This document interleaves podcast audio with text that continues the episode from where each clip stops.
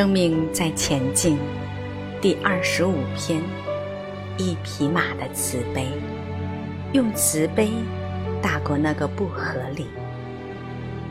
古代做生意往往需要用马或者是骆驼来背货物，又甲乙两位商人。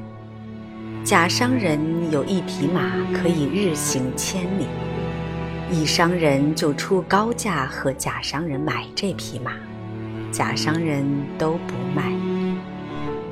有一天，甲商人要进城的时候，看到有一个老人倒在路边，他心生悲悯，就把老人扶到马背上，准备带他进城看医生。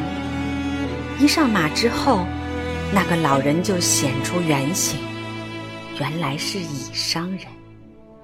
乙商人说。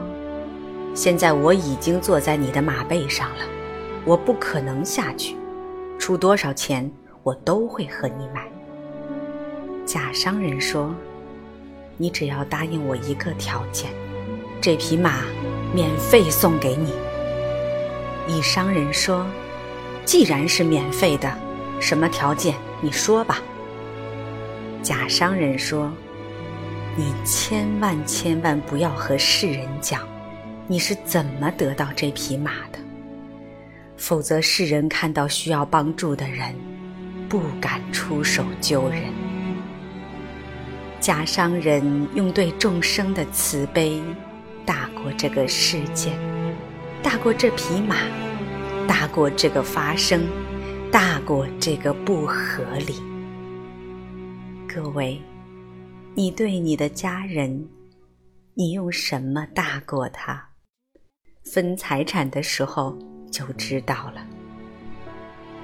人从出生到死亡，都和金钱连接在一起，对钱是很敏锐的，跟钱的链接是很密切。